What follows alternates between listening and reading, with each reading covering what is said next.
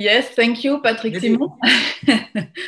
Thank you for this beautiful introduction and presentation of the project. So all panelists can switch on their camera. So that would be Juliette Galonnier and Patrick Simon for the first paper, then Karim Murji for the second paper, and Michèle Lamont for the third paper. So there was a question just now in the Q&R setting, asking us how we will proceed. So the idea of each session is that the panelists, the panelists present their papers in a row. During this time, you can type questions in the Q&A or Q&R setup. And after the three papers, you can also ask questions by raising your blue hand, that is by clicking on participants at the bottom of the screen, and then you'll see a blue hand on the right, and you can raise the blue hand. And we'll have both types of questions during the Q&A session, that is questions written, and they will be read by my co-chair, Graziella Moraes Silva, who has agreed to collect all the questions and ask them for you. And you will also be able to ask questions directly by raising your blue hand. Well, it all will probably get clearer while we proceed. For now, so let me just introduce briefly the first two panelists who will present a paper entitled Talking About Race in French Sociology. And the two panelists are members of the Global Race Project. That's Juliette Galonnier, who's assistant professor in sociology at Sciences Po Paris within the research unit CERI, Center for International Studies. She received her PhD both from Sciences Po and Northwestern University with a dissertation entitled Choosing Faith and Facing Race, Converting to Islam in France and the United States. And I love the title. That's also why I'm, you know, quoting it here. Your work focuses on the social construction of racial and religious categories, and you have published several papers in journals such as Sociology of Religion or Social Compass. And her co-panelist is Patrick Simon, whom you just heard, and who's director of research at INED, Institut National d'Études Démographiques, National Demographic Institute, within the research unit International Migration and Minorities, and a fellow researcher at the Center of European Studies at Sciences Po.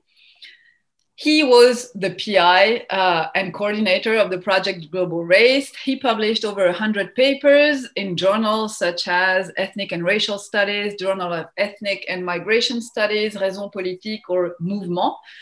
One of his most famous achievements in France is the TO, Trajectories and Origins study and report. The report was published in 2016. So I give you the floor right now. Do you need to, you can share your screen, Juliette, I think you have the hand on that. So, okay. Thank you very much. And it's my pleasure to hear you. Thank you for the introduction, Magali. So we try to be fast because we present, the two of us is presenting in the beginning, and Juliette will take the second part of the presentation. And our paper is about doing race in French sociology. We all know that talking about race in the French sociology, or more generally in the French society, has been for a long time quite complicated. And what we want to do is to document a change over time in this way to address race or to talk about race as a general topic in the French social science. It is true that for a long time it has not been tackled, or not has been a very important topic, conversely to the situation in the UK and the US, to take two other examples. But nevertheless, recently race has been really over the place. Not only in public debates, but also is growing as a topic on the field of research in social science as well. To the point that there are claims that race is beginning to replace class in French social science because of different explanations. One is the hegemony of American imperialism, which has been stated some years ago by Pierre Bourdieu and Loïc Wacquant in 1999 in the Coming of the Imperialist Reason. But it also very present the accusation of doing identity politics, which is a way to replace the traditional understanding of class struggles or class inequality in the French society. And the last accusation or critics is that this kind of approach using race and more broadly talking about racial disadvantage is invited the university departments to the point that it is having an hegemony in these departments. And we will see how it is a bit overstated if we think about that. One example of one of the recent controversy was done after one blog from Gerard Noiriel, which is a very well-known historian, which has set the field of research precisely on immigration in history. And we said that he was complaining that the voice of those who have been who have lost, who are at the bottom of society, has been oh, I haven't translated that. I'm looking for the words. Okay, accaparé par des porte-paroles des minorités. That means that the minorities are voicing for the others and marginalize the history of the popular classes. I mean the working class. And this is a claim which is very influent in the debates right now in social science. And so it is of course. Echoing how race is now pervasive in the French debate. And I've given some examples of this presence. One is the mobilization after George Floyd death during the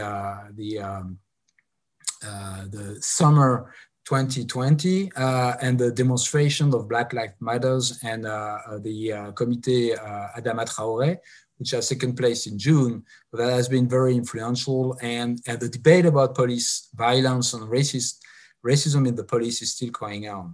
There have been also petitions and mobilization against the hegemony of decolonial theory. I'm not developing that, but you see one of these petitions that has been published by Le Point.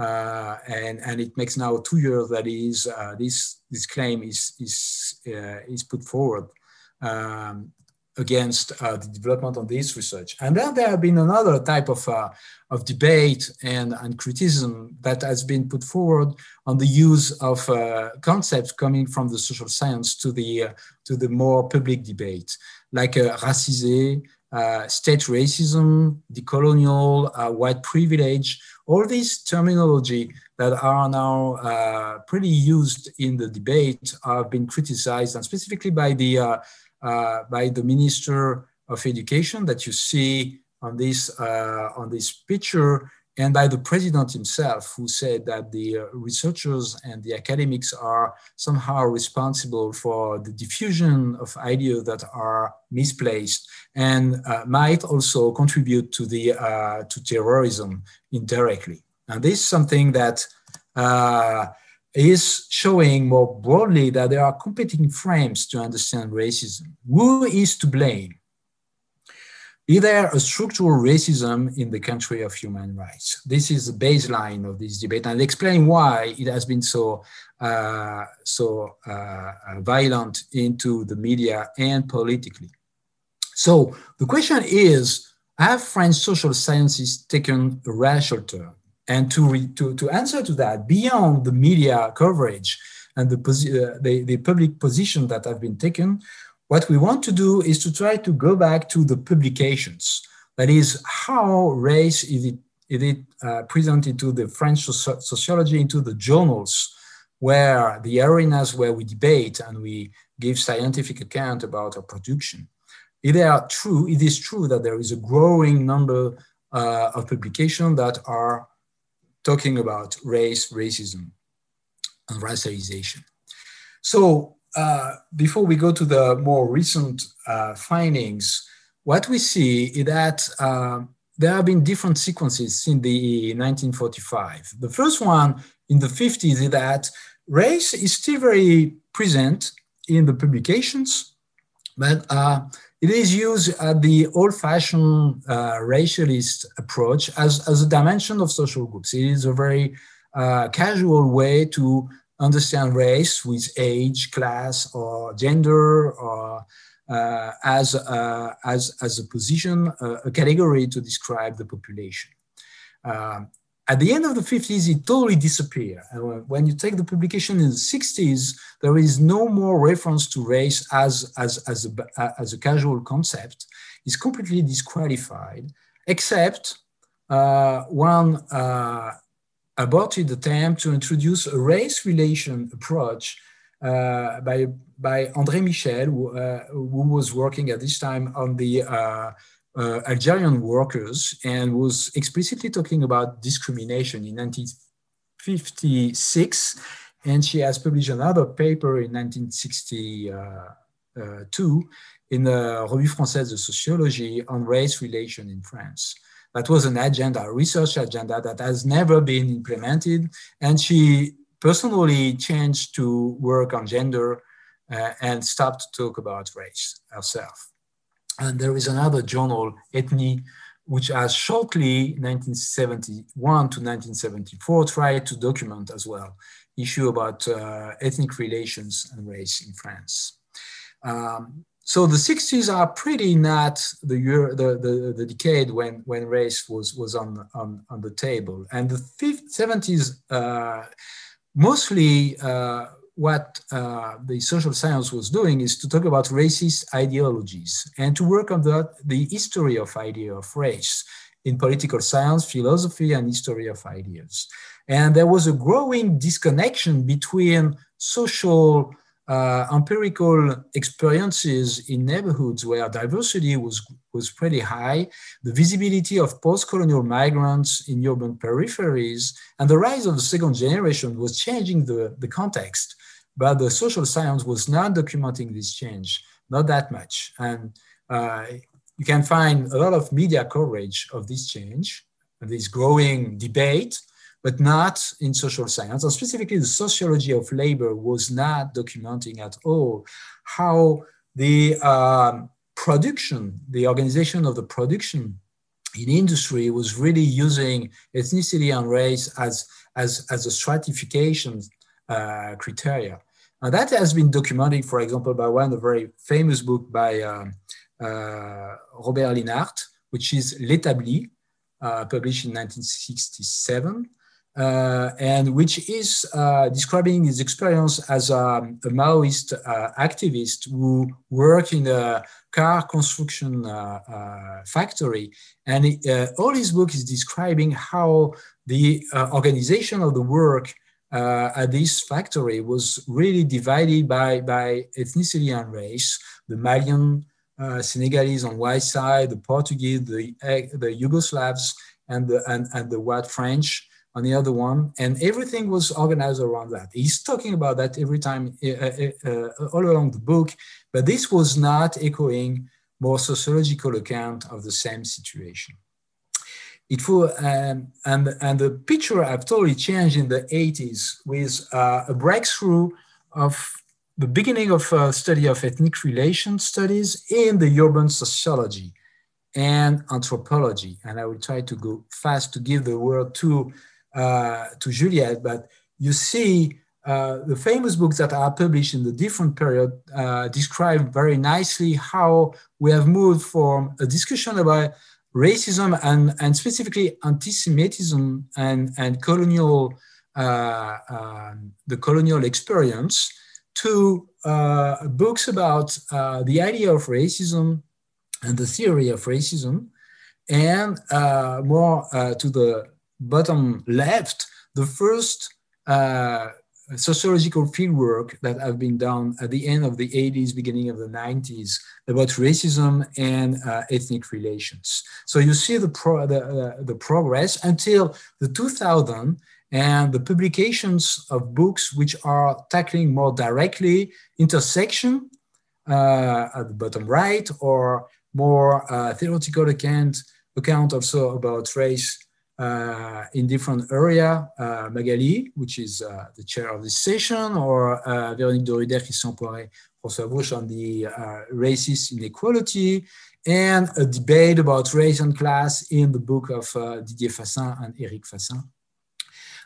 Well, I'm not describing everything, but what I want to point out as well is the emerging discussion about the place of religion in this race, racism dialogue, and the book by Abdellali Hajjat and Marwan Mohamed about Islamophobia, which is beginning a new field of research on the racialization of religion in France, but more broadly in Europe. And Naboula Soumaro about a personal account of the experience of discrimination on her biography, and how, as a rationalized academic, she is able to work on this topic. So, but this is books. And what happened with Sociology Journal? Well, Juliette's going to tell us. All right. Thank you very much, Patrick. So following up on what Patrick just said, we are not going to look into details at the written production of French sociology on race, racialization, and racism in journals.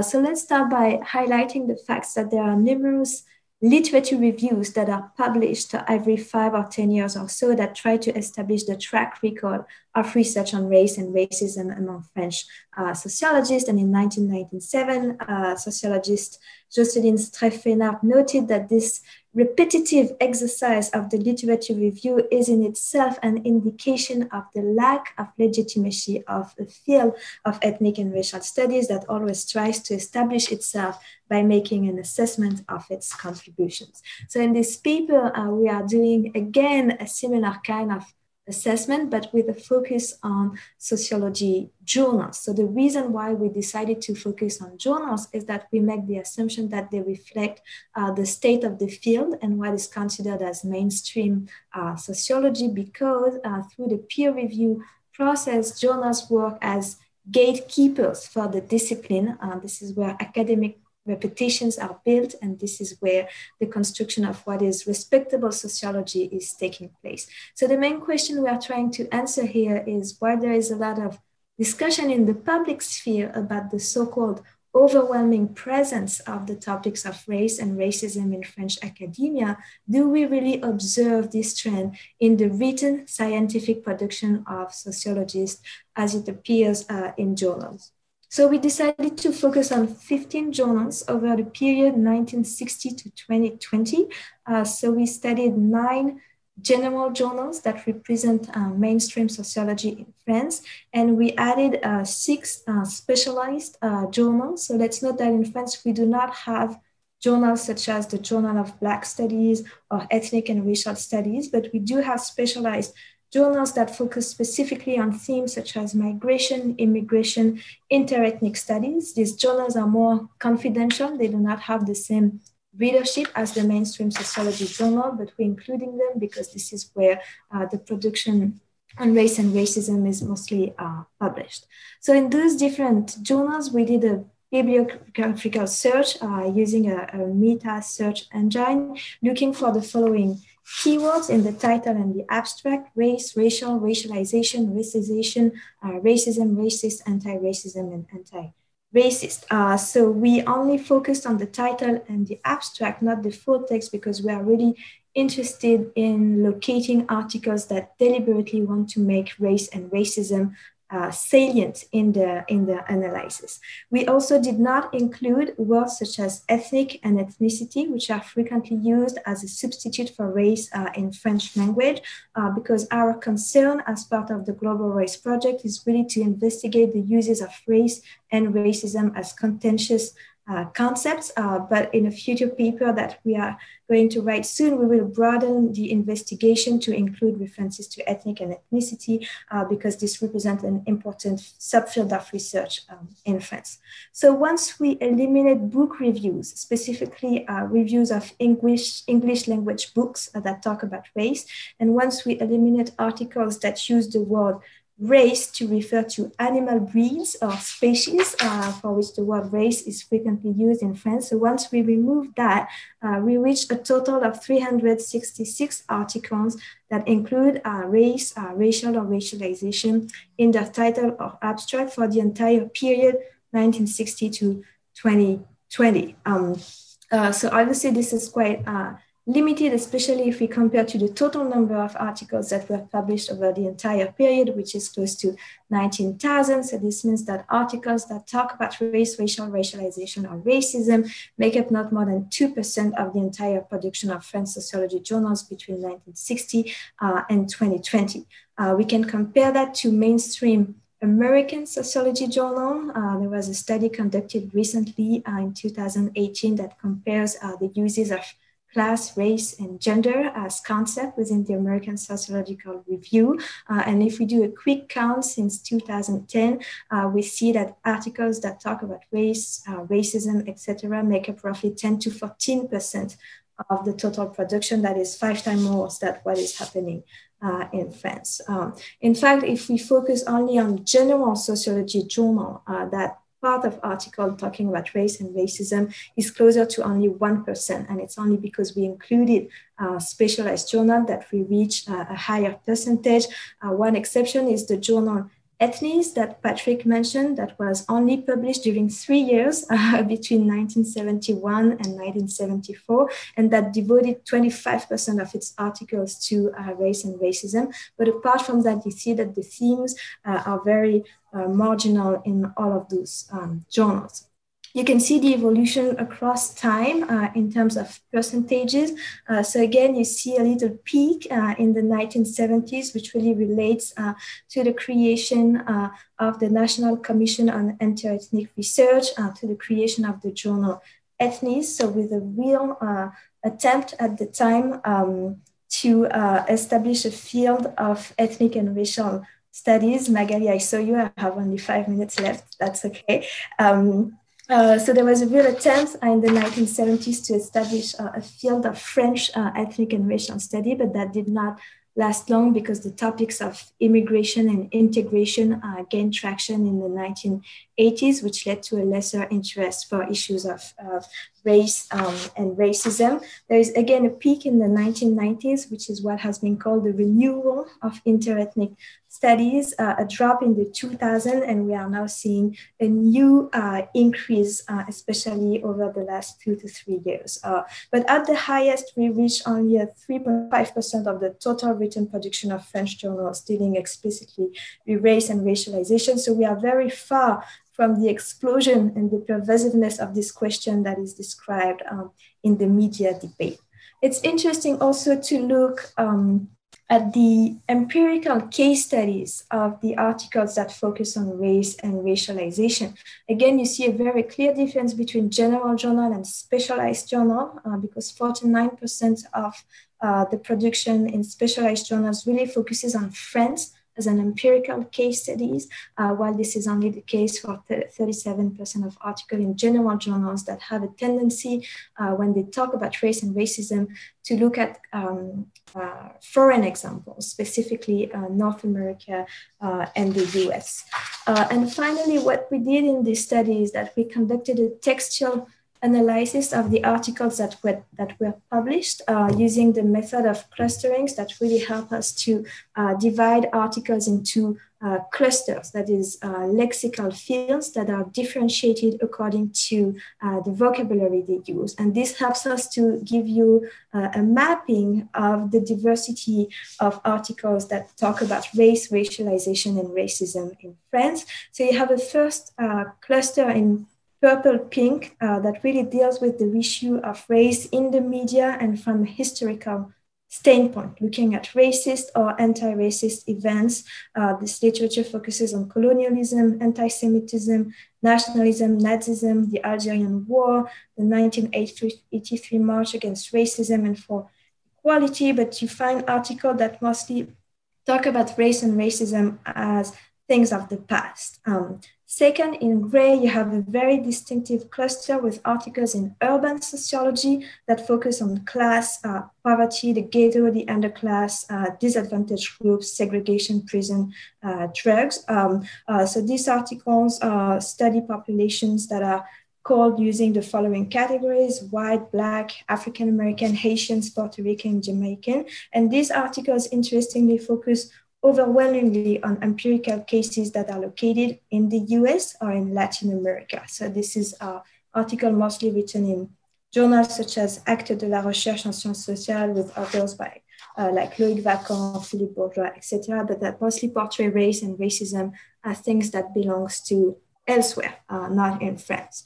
The third cluster in blue gather mostly theoretical articles that try to conceptualize race as a category of analysis. This is mostly an epistemological cluster, so articles that talk about interethnic relations, categorization, processes of racialization, but mostly from a theoretical standpoint. There are lots of references that are made to the Chicago School, for instance, Robert Park, E. Franklin Frazier, etc., etc. Then in red, you have a specific cluster that explores issues of citizenship, social movements, articles that look at the fight against racism and discrimination from a legal and judiciary standpoint. And finally, in green, you have a cluster of articles that really relate to empirical research that is done in France, specifically on overseas territories, but not only, also the Parisian region, and that deals with the issue of race and racism in employment, in union, in the professional spheres, in the administration. Another specificity of the cluster is that it builds on intersectionality theory by including references to women, gender, sexuality, or age. So this is a mapping of French sociology journal. A note maybe about the future.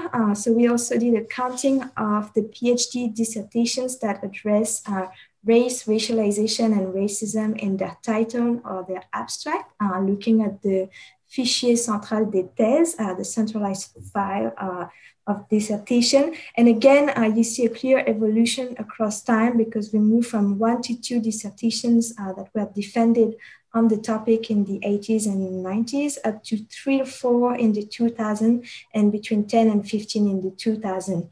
10. There was a drop this year because it's 2020, COVID time, so no dissertation defense. But if you look at the dissertations that are currently being written, you see a very sharp increase of the PhD candidates that talk about those issues. So we expect a rise in the number of publications to come.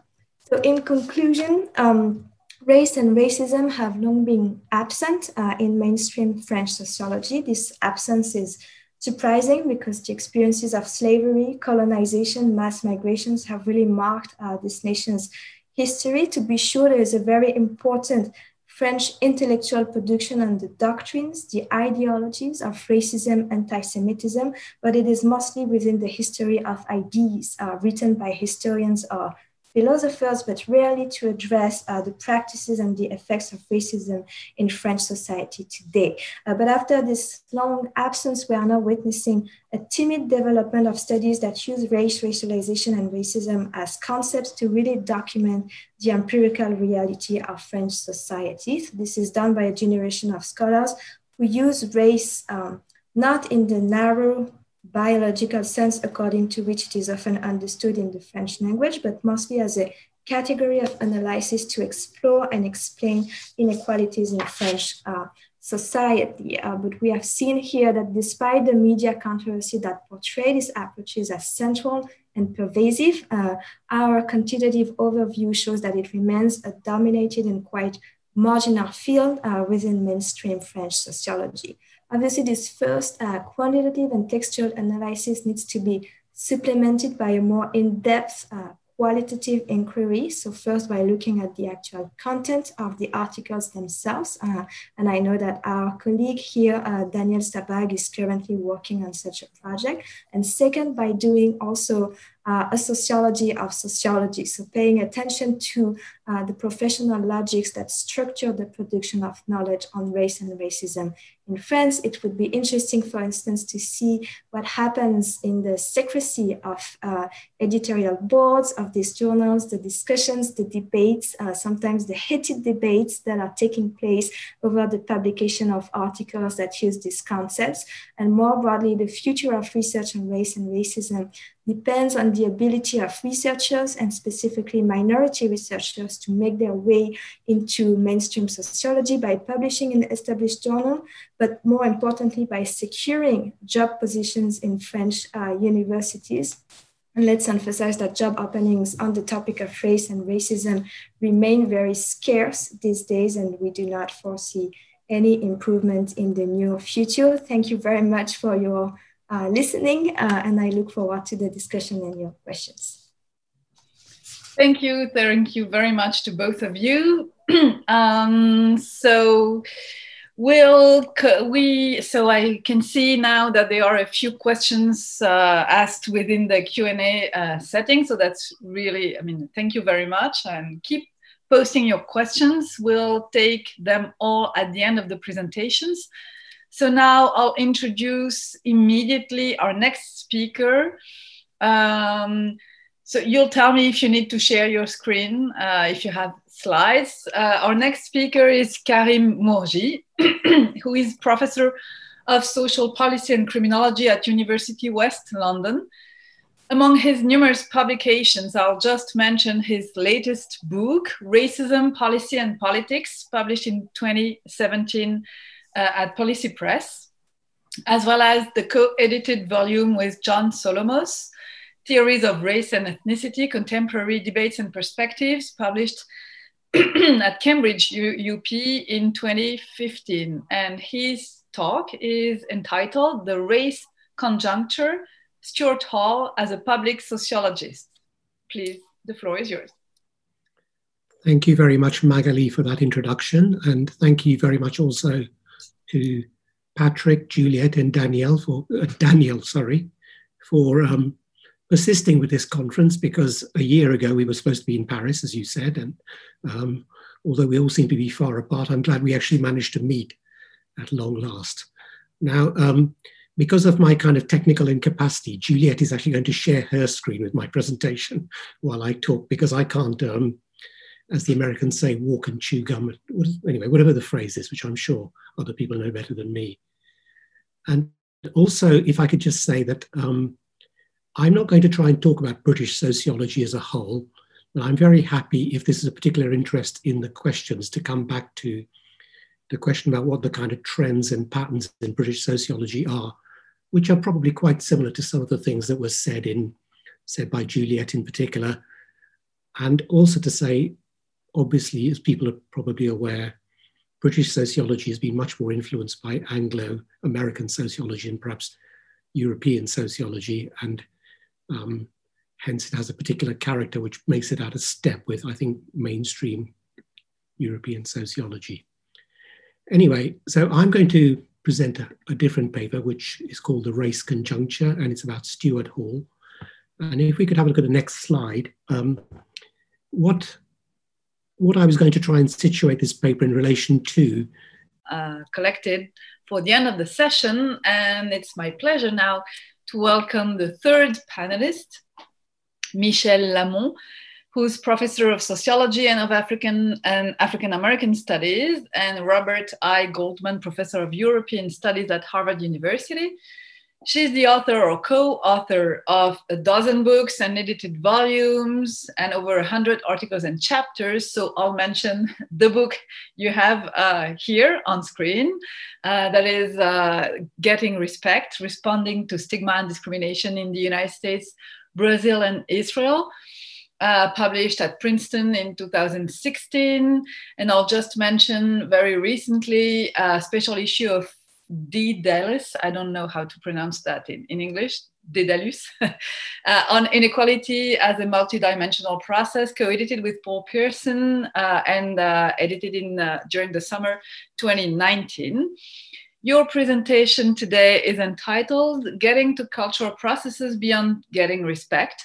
How can the varied relationship between symbolic, social, and spatial boundaries help us understand racial groupness and identity? Please, Michèle, the screen is yours. Open your mic, or if Juliette or myself have to. Good, I'm here. Okay. Great, perfect. Well, first, I want to congratulate the three organizers for their persistence. I think when the invitation for this conference came, we were all super excited to be part of it. But now, finally, it's happening. And I'm only sorry that other commitments will get in the way of me being with you for the next 3 days. It happens that I have to do other things at the same time. But and I really appreciated the two papers by Karim and Juliette and Patrick, absolutely wonderful papers. So in my case, I must confess, I don't have a formal paper. Instead, what I have is I'm presenting you a paper that I've been wanting to write for several years, but the paper is not written yet. So it's more like a set of ideas, and I look forward to your input, and certainly it will be enriched by the comments I'll receive. So it's building on the book Getting Respect, which came out in 2016. One of the contributors is Graziella Moraes Silva, who is also participating in the conference. And Juliette and Patrick reassured me that many of the people who are participating in the conference may not have read the book yet, so therefore it might not be entirely repetitive for you to hear about what the book does. But I'm also, since this is a very interdisciplinary conference, people come from different horizons. But I also I'm using the book to try to address the current scholarship on racism in the US, which has become particularly important because of the growing salience of terms such as tribalism and pro-social orientation.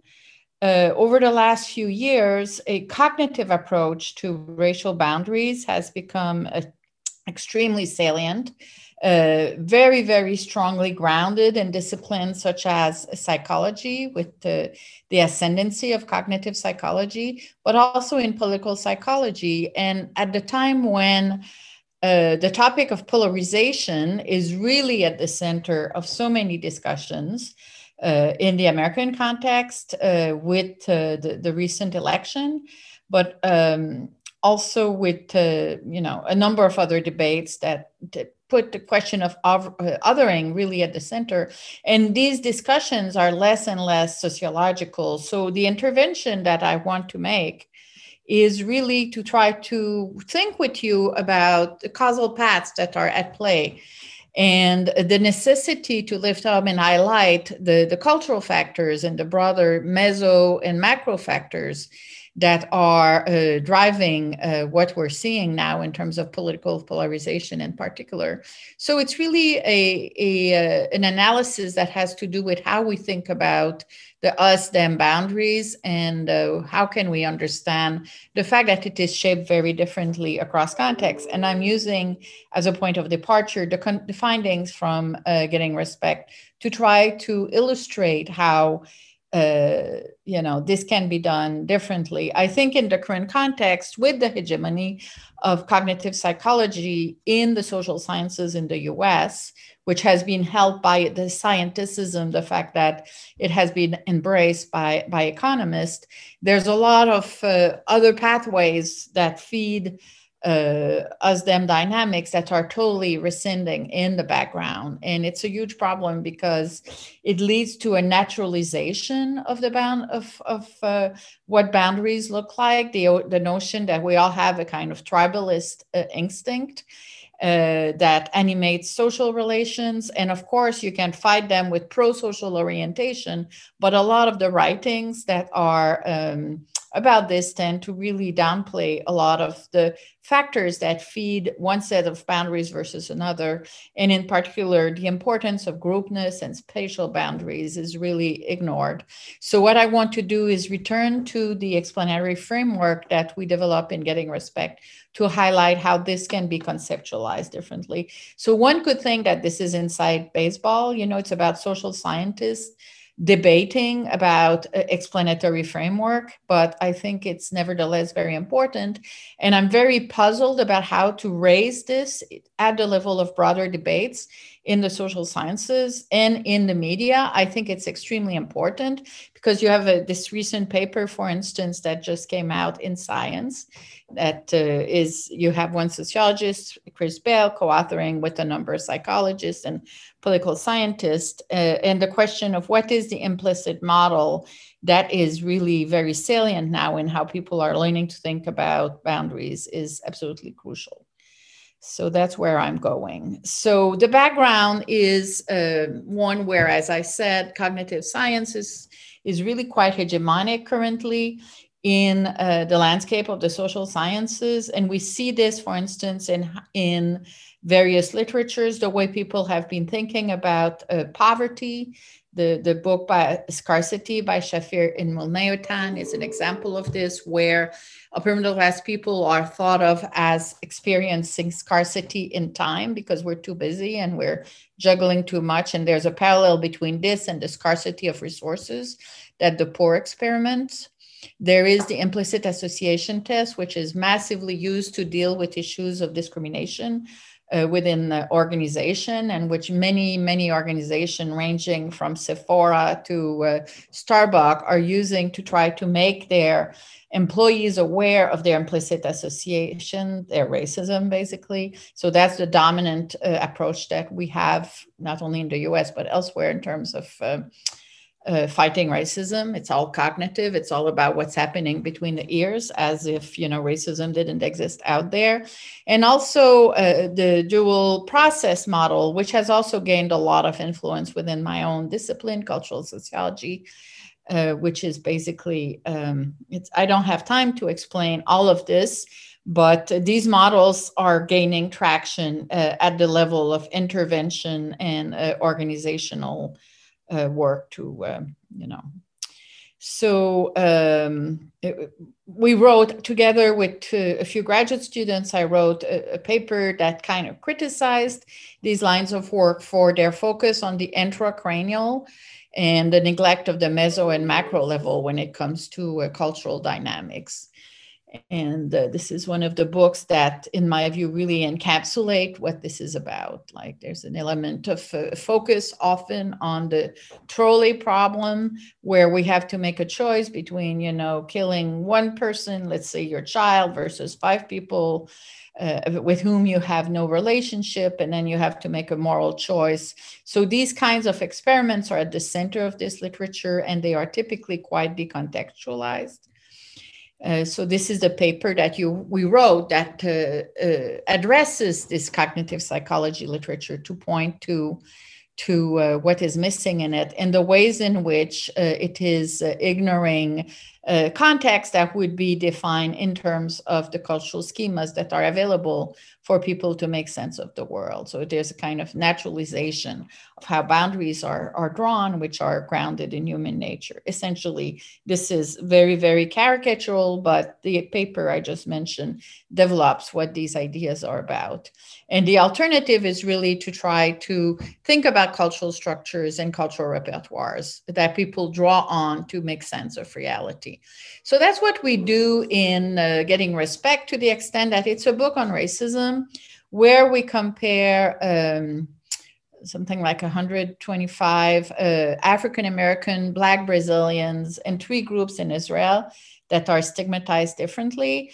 And we want to capture how they experience racism and how they respond to racism. So it's a very complex book that operates at many different levels.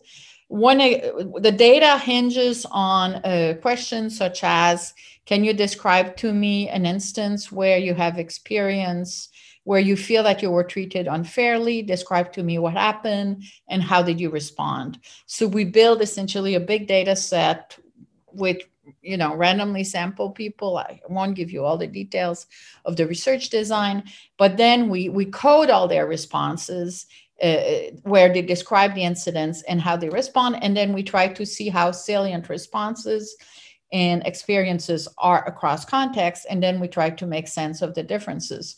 So I present this elevator here because one of the examples we've often used is an African-American who finds himself in an elevator with a bunch of white men in New York, and one of them calls him monkey.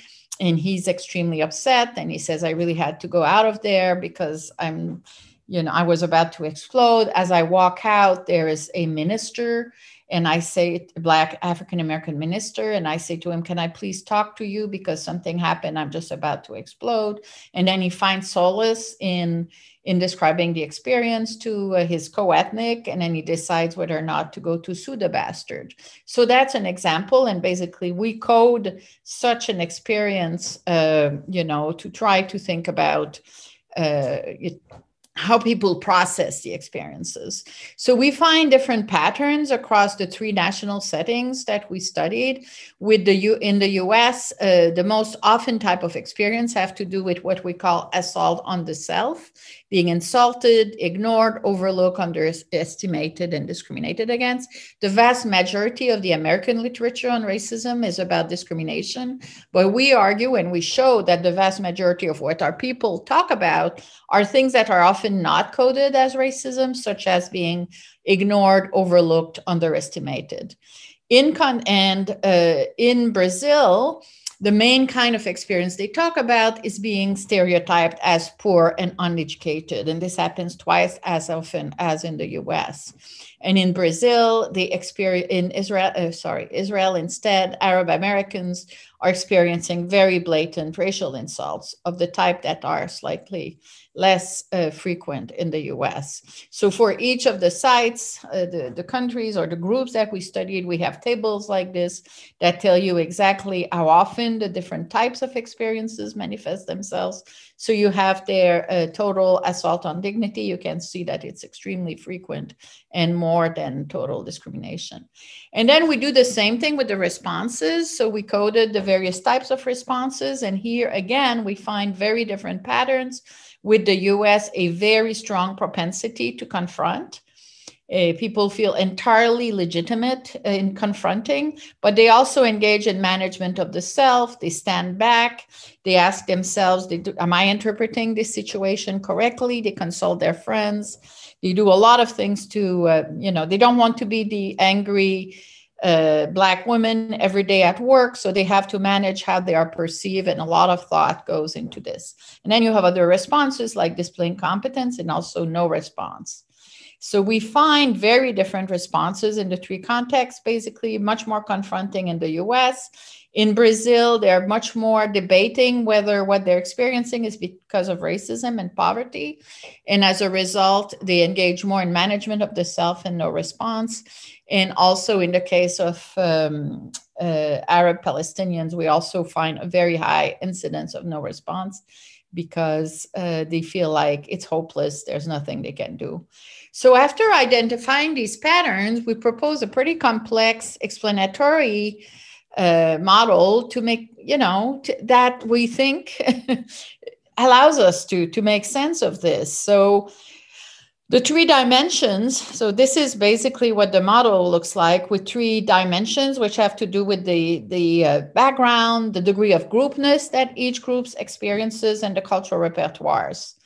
And of course, groupness is a concept that has become more popularized over the last few years through Brubaker's work and others such as Andrea Swimmer, who have also built on this work. But we claim that we are operationalizing the concept way beyond what has been available in the literature. So, and we draw on this concept of cultural repertoires that comes from Charles Tilley and Anne Swidler, which has to do with the toolkits that people have at their disposal to make sense of reality, whereas the historical, socioeconomic, institutional background is part of a much larger literature on comparative racism. So here you can see how we operationalize these three dimensions and how things look different across the three national contexts we study. So we argue that the types of response you find have to do with, the historical, socioeconomic, and institutional environment in which people find themselves, whether or not they feel legitimate to confront, for instance, certainly has to do with the extent to which the existence of the group has been recognized by the law. So that would be the first set of variable, but it also has to do with the extent to which they experience groupness. And I'll come back to this. I think this is extremely important in confirming people to people, their interpretation that what they are experiencing has to do with race or not.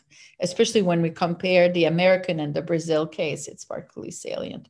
And also the cultural repertoires that are available around them. So in the American context, the fact that you have a melting pot or a model of an incorporation that is now based on multiracialism makes a very big difference. And you don't have the same thing in the American, in the Brazil context, where racial democracy is really pushing or enabling or disabling, should I say, Black Brazilians from associating the experiences they have to their racial identity. And instead, they're more likely to think that they're being discriminated against because of race instead of, because of poverty instead of race.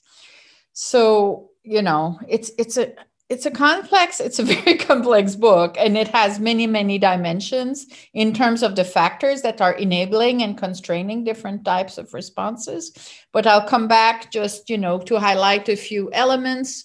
So in the US, the fact that you have a full-blown, civil rights movement that occurs a few decades before we do interviews means that African Americans feel enabled and empowered to confront. And it's a response that is not only naturalized, but also becomes, it's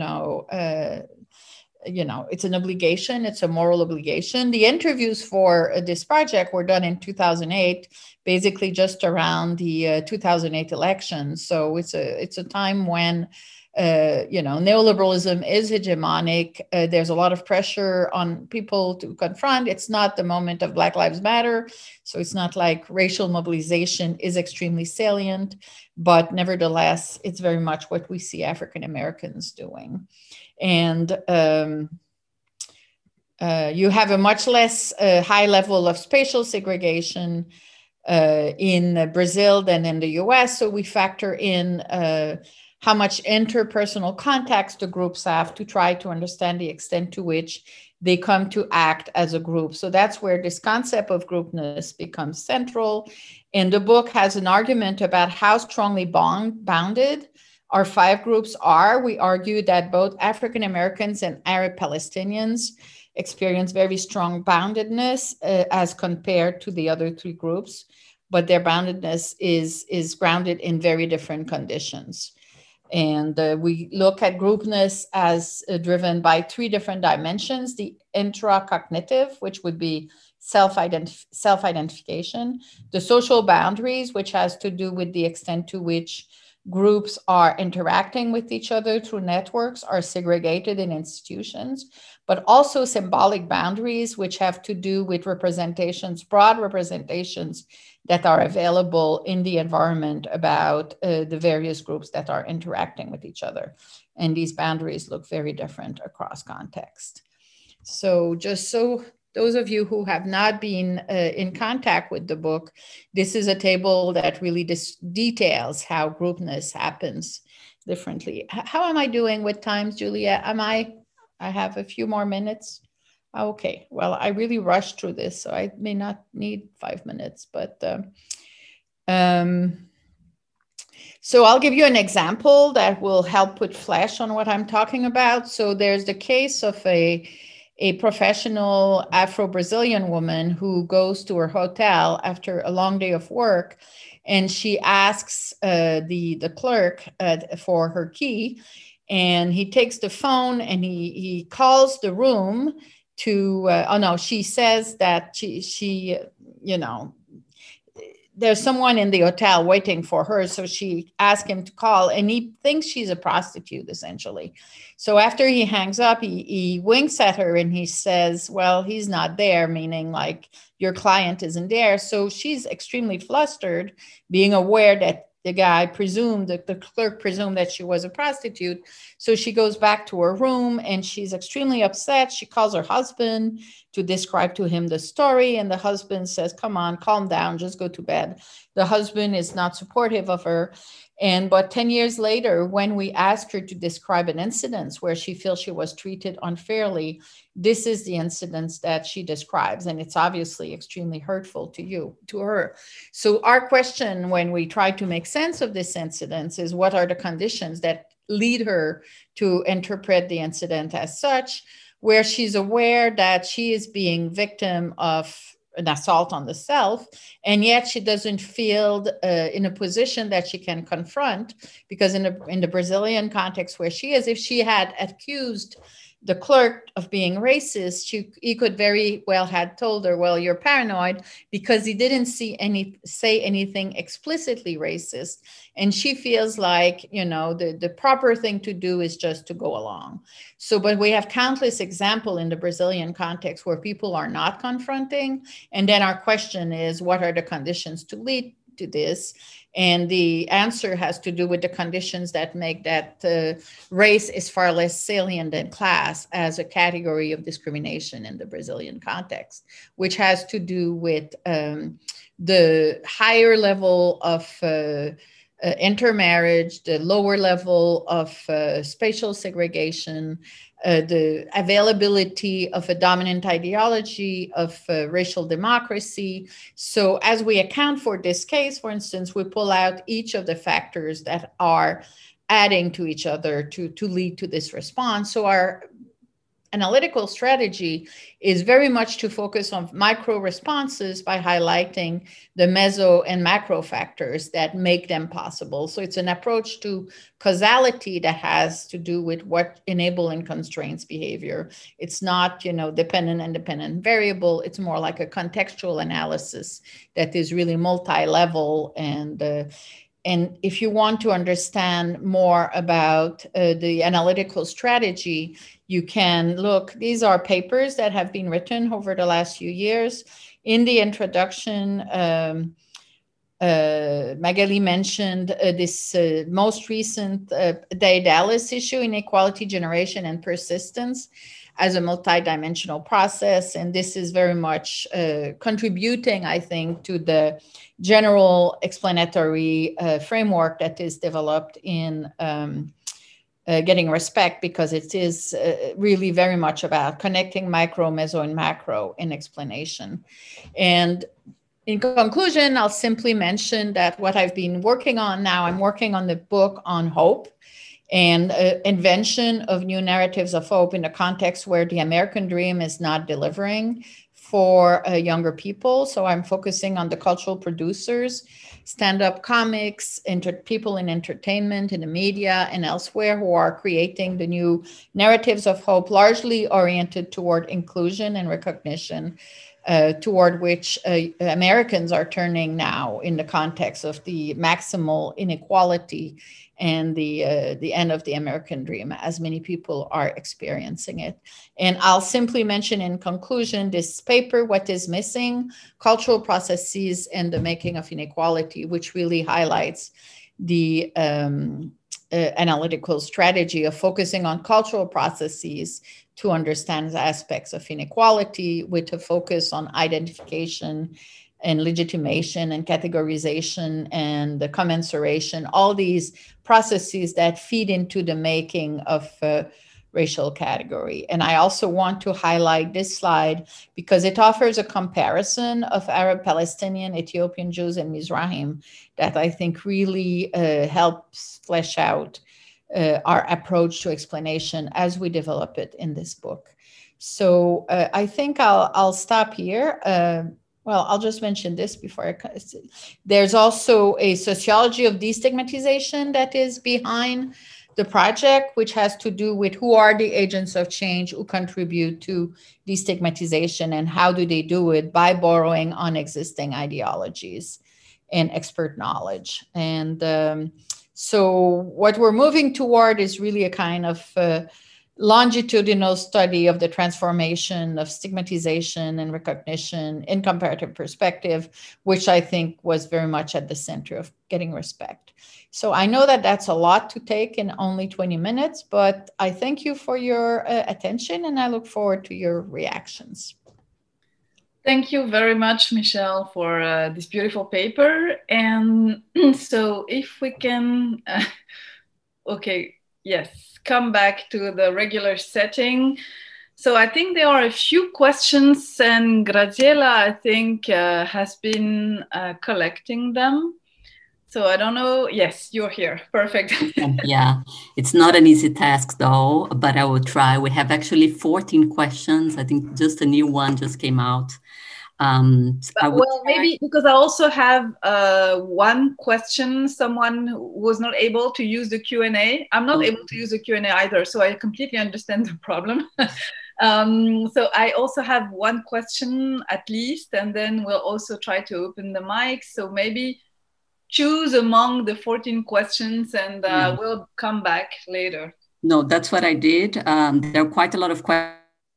More clarification about if you could look at the idea of the researchers who are conducting this research, the difference between French and international journals, difference between disciplines, difference between France, the continental and overseas, and also why there was a drop in the 90s, late 90s and early 2000s.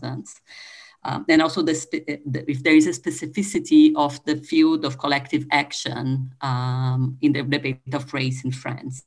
But there are two questions that I think are sort of the trends. So one of them is actually not so much a trend, but I think it's someone's trying to provoke you, basically asking how would you react to the address that question directly. Graziella, we lost you briefly. You said okay, my bad. Provoking, and then can you just repeat the question maybe? Or I can do that. Okay, yes. So the question is, how would you react to the claim that racial studies are artificially imported from the US? So that you mentioned that claim, but you don't say how would you address it. And then there is one question about how do you feel that debate sort of impacts graduate students in France if they are being discouraged of pursuing topics related to race, or if they see it as a promising field in France. For Karim, there is a question if he could elaborate a bit on the commonalities and differences between Hall theories of race, drawing on Gramscian frameworks, and those of race that do not engage with Gramsci. And there is also a question asking if you feel that Stuart Hall is a foundational figure in the UK. And I would add who else would be a foundational figure or who he's talking to in the UK in that sense. Beyond Gramsci, who are the peers with either in public, as a public sociologist or as an academic? Can you hear me? Did you hear? Okay. Yeah. Okay, great. Okay, good. And finally, for Michèle, again, I see that there are some new questions on the chat that I didn't have a chance to look, but I think there is one question asking if you think that cultural repertoires are also used by dominant groups, and if you feel that the type of explanation you're pursuing could also be used for Europe, and if you have any insights on how would you conduct the study along the similar lines? What types of repertoires or groupness would you look at if you were to conduct such a study in Europe? And I will stop here because I didn't have a chance to look at the final questions. Maybe since I have the mic, I will push you a little bit. I'm thinking also, what do you think has changed since Getting Respect? Because in many ways, as you said, we conducted the study in 2008. So I can tell that for Brazil, quite a lot has changed in terms of transnational repertoires and things like this. So I would love to hear your impressions on that too. Mm-hmm. Okay, just before I let Patrick and Juliette answer the first sort of question, I'll add one more from Tobias concerning the French academic context. Can you say something about the recent attacks on research on race in France? There have been similar attacks on researchers doing studies on race in other countries, but as far as he understands, the attacks in France have been quite serious, both due to the backlash against the BLM movement and after the murder of Samuel Paty. Do you think that French research on race will be negatively influenced by this development? So Juliette, Patrick, whoever wants to start. Okay, well, I will try to answer. First, there was a question about the distinction between French and international journals. That was asked, I think, by Myrna Safi. So yes, I would say that here, language, there is a very clear effect of language. So the language in which you write really has an effect on the concepts that you use. And it is true that French researchers who write in English tend to use race as a concept much more than when they write in French. And you see it very clearly also in the abstract of the dissertations. So I was looking at the database of dissertations that were published in France. And it's true that in those abstracts, you see a use of race, racial, much more in the English version of the abstract rather than the French version. So I think there is a real effect of language in the way we think and we conceptualize race. Concerning the claim that racial studies are imported, I think this claim is not new. It has been made for quite some time, but precisely what we are trying to document in this paper is not only the absence of race in sociology, but trying to also highlight the forms of presence and the existence of many French scholars who have been conceptualizing race and talking about race in reference to French empirical realities. I don't think there is a need to mention Franz Fanon, who conceptualized racialization in French.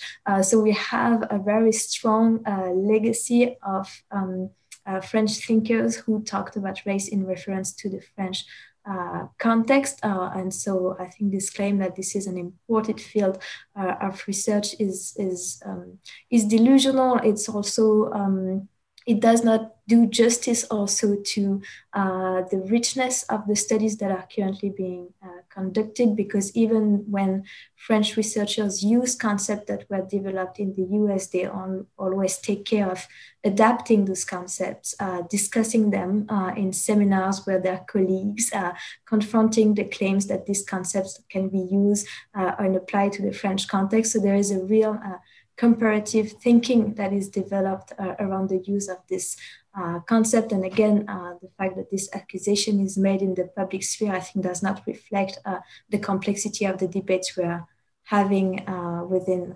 academia on these issues. Maybe Patrick, you want to add something to that? Yes, I think this interpretation is interesting in itself.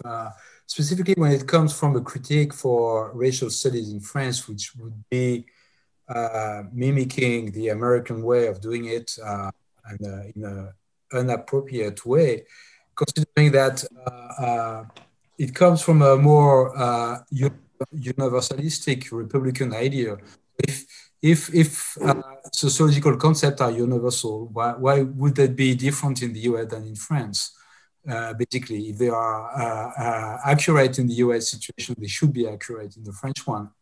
Well, if there are some similarities in the situation you try to discuss. So I do think that that's true, that the internationalization of social sciences have contributed to the travel and change of conceptual framework, and there might be some influence of the American sociological or scientific literature to the French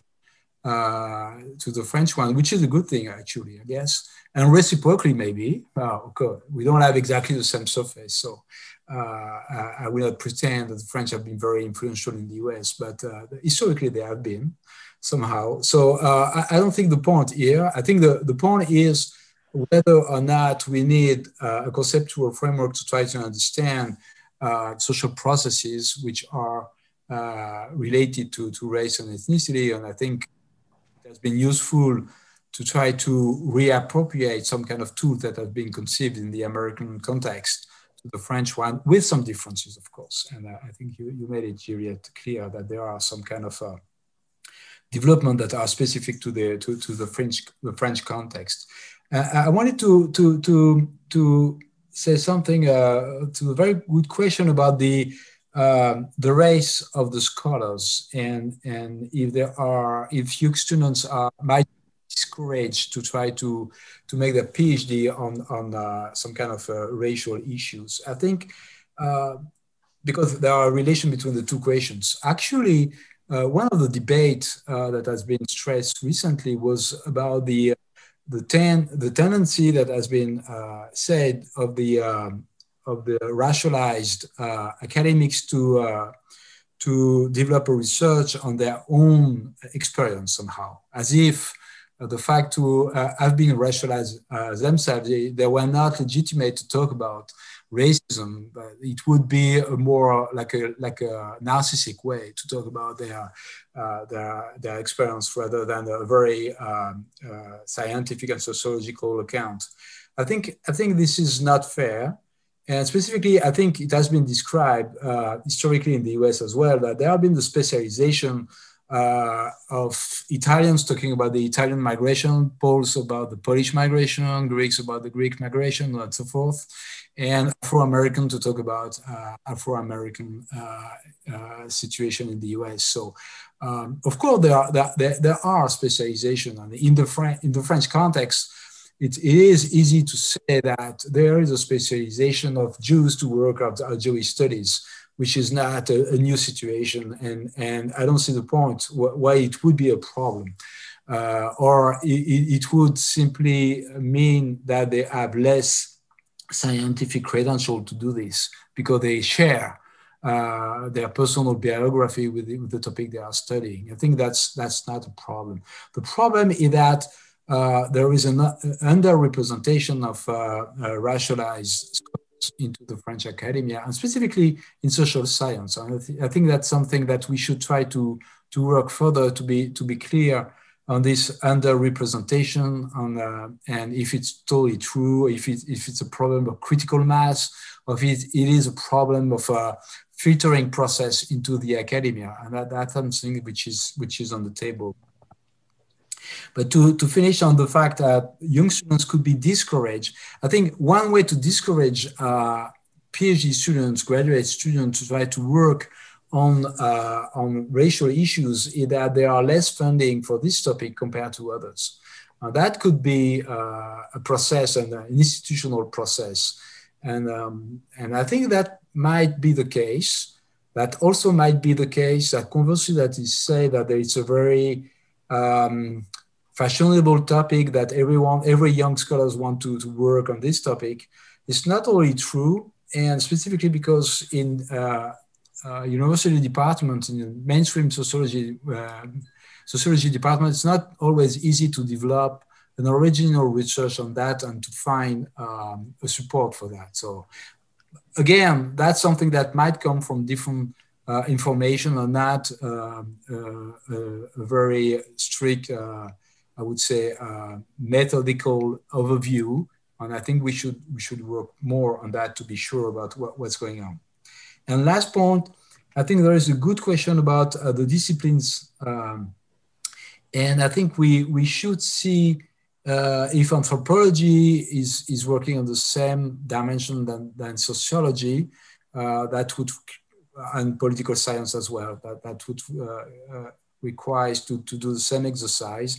I think what is clear is that cultural area studies would have a different picture, specifically Latin American studies or Caribbean studies or studies, of course, American and British studies would have a higher level of papers on race. I think, excuse me, but there are only like 5 to 10 minutes left. So maybe we can wrap it up and we can move on to, because there are so many questions. So no, but finish, but real quick. That's it. Okay. Thank you for. Sorry. Karim, if you want to reply to the questions that were raised for you. Yes, thank you. Excuse me, I'll try to be brief as well, because I realize time is under pressure. And if I can just start, sorry, I see another question has come in, but there's a question which is not aimed at me, but I'm going to try and answer it anyway, because it comes here by anonymous attendee, and I'm not sure everybody can read these questions, so I'm just going to read out part of it, if that's okay. And it says here, the questioner says, I have a question about the future of research in France and the West Indies, and the cultural historical implication of race in the Caribbean. What about colonial racism? The intervention of Stuart Hall and other humanities are very important in the social sciences as we address race related to so-called minorities. Now that's actually a question for Patrick and Juliette, so I won't answer that specific question, but the reason I read that question out is just to say that it's important, I think, to think about how race came into British sociology. And a bit as Patrick was just implying, race may have come in through anthropology more than through sociology itself, which had a blind spot to race, largely because of the dominance of class analysis and a kind of de-racialized, de-ethnicized understanding of class as existing without race. But one of the paradoxical features about that anthropological study is that despite the fact it quite often took place in the colonies, including the Francophone colonies, not necessarily just Anglophone colonies, it was actually curiously blind to colonialism and to the impact of European colonialisms on those countries. So you get these very odd paradoxes in the study of race, where race is staring you in the face, but somehow anthropologists and then later sociologists can't see it.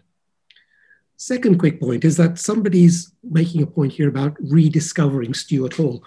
And of course, you know, the questioner is quite right. Obviously, there's a huge kind of level of interest now in Du Bois. And in fact, 2 years ago, the whole American Sociological Association conference was partly framed by an engagement with Du Bois and the Atlanta School and so on. I'm not rediscovering Stuart Hall because I don't think he needs rediscovering. There are a huge number of tributes and writings about Stuart Hall, but I'm trying to draw out something that I think is lacking in those. And what I think is lacking in those is something about his particular style of operating, but also something quite specific about his public interventions. So lots of people sort of say, oh, he did all these things in public, therefore he was a public intellectual. And what I'm trying to say is that actually, no, he was actually doing something more subtle than the term public intellectual conveys. And it's those kinds of interventions that I'm interested in. And if I could even get that far one day to think about how could those interventions help us to think about the now, not in the sense that you can apply Stuart Hall in a kind of straightforward manner, but some of the lessons we might learn from his mode of operating, of engaging with the concrete, the specific, the here and now, and with historicizing it and contextualizing it. And then finally, somebody also said to me, what about Gramscian versus non-Gramscian approaches? I think I would say that I would kind of characterize British sociology as being pretty much dominated by kind of anti-essentialist, non-essentialist thinking about race. This is the kind of social constructivist point that Patrick was making at the start. And it's quite common in Britain to talk about racisms in the plural rather than racism in the singular. So it's not so much that I'm saying this comes out of Hall's reading of Gramsci, because it comes out of multiple sources and directions. But what I'm pointing to is the kind of particular way in which Hall reads Gramsci as a theorist, and the way in which Hall then applies some of those kind of lessons of conjuncture. But I should say all of this takes place within the paradox I described, which is that Stuart Hall has 1,000,001 citations, including the field of race and ethnic studies. And yet paradoxically, at the same time, people can also say, his work is not recognized in race and ethnicity studies. How one makes sense of that, I guess, is kind of part of the puzzle or part of the issue that I'm trying to unravel. Thank you very much, and thank you for your keeping it up in reasonable time and boundaries. Michèle, you have many questions, so pick up, whichever you can reply to. Okay. Well, if I can just take it from where Karim stopped, I think in the American context, Stuart Hall, I mean, the Birmingham School was primarily received through cultural studies, which was located in English department, which has, I think, limited the reception or the centrality of Stuart Hall to discussions about race. But now that American sociology is also getting far more invested in critical sociology, I think he's becoming more central again, and he will become even more central. So the main question that Grazi asked is about what has changed since we produced Getting Respect, and how our cultural repertoire used by dominant groups. Some of you may not be aware that in 2000, I published a book titled The Dignity of Working Man, where I used interviews with Black and white workers in the US and white and North African workers in the French context. And there, a lot of the response to French racism was articulated around questions of humanism. What I saw also French workers do when they were drawing very strong boundaries toward North African immigrants was to use the human rights ideology and humanism and enlightenment as a European ideology that would allow them to exclude non-Christians, essentially. So I think that is and remains, you know, the center of what anchors European racism. And I think that we are a very, very long way from people being able to take full stock of what this humanism means in terms of boundaries. But at the same time, with very different legacies in France as compared to the UK, given that, you know, the debate around republicanism remains alive, despite the amazing efforts of people like Patrick Simon in France. Whereas I think, of course, in the UK, this is totally over, and we've known it for a while, with the influence of books like, you know, Adrian Favell, Philosophy of Integration. This is simply not where the debate is, so we really need to take stock of how they operate in each place.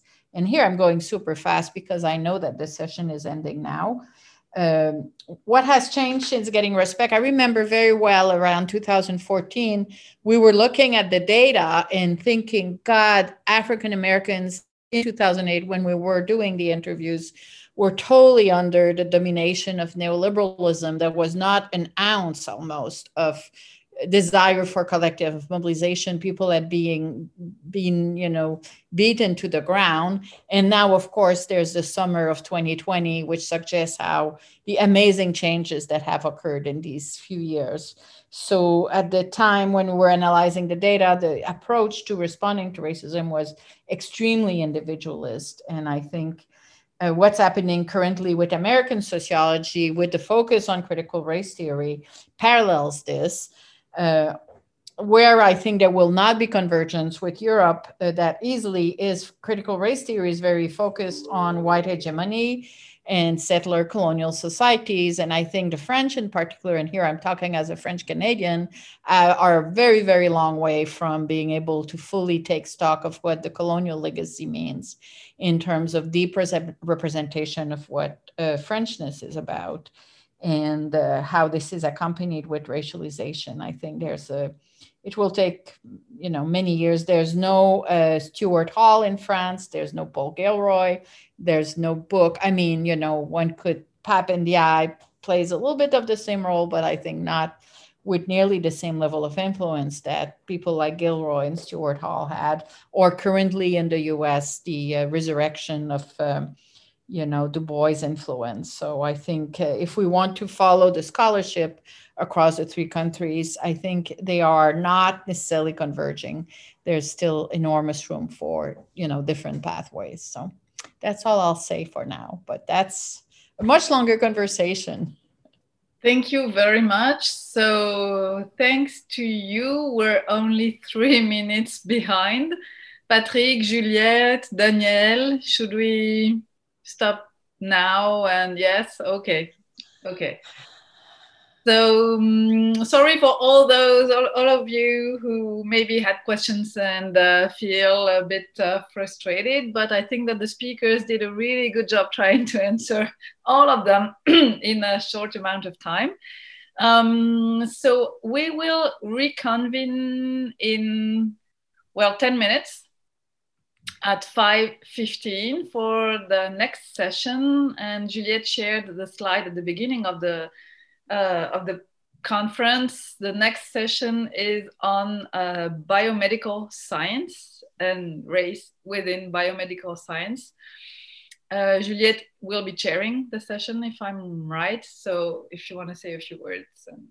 No, that's it. Please use this time to stretch your legs, drink something, eat, and we reconvene at 5:15 sharp. Okay, see you in a bit. See you in 10 minutes. Okay, thank you very much for your presentations and questions, and see you in a bit. Thank you very much. Thank you. Good to see you. Okay, bye-bye. Bye-bye.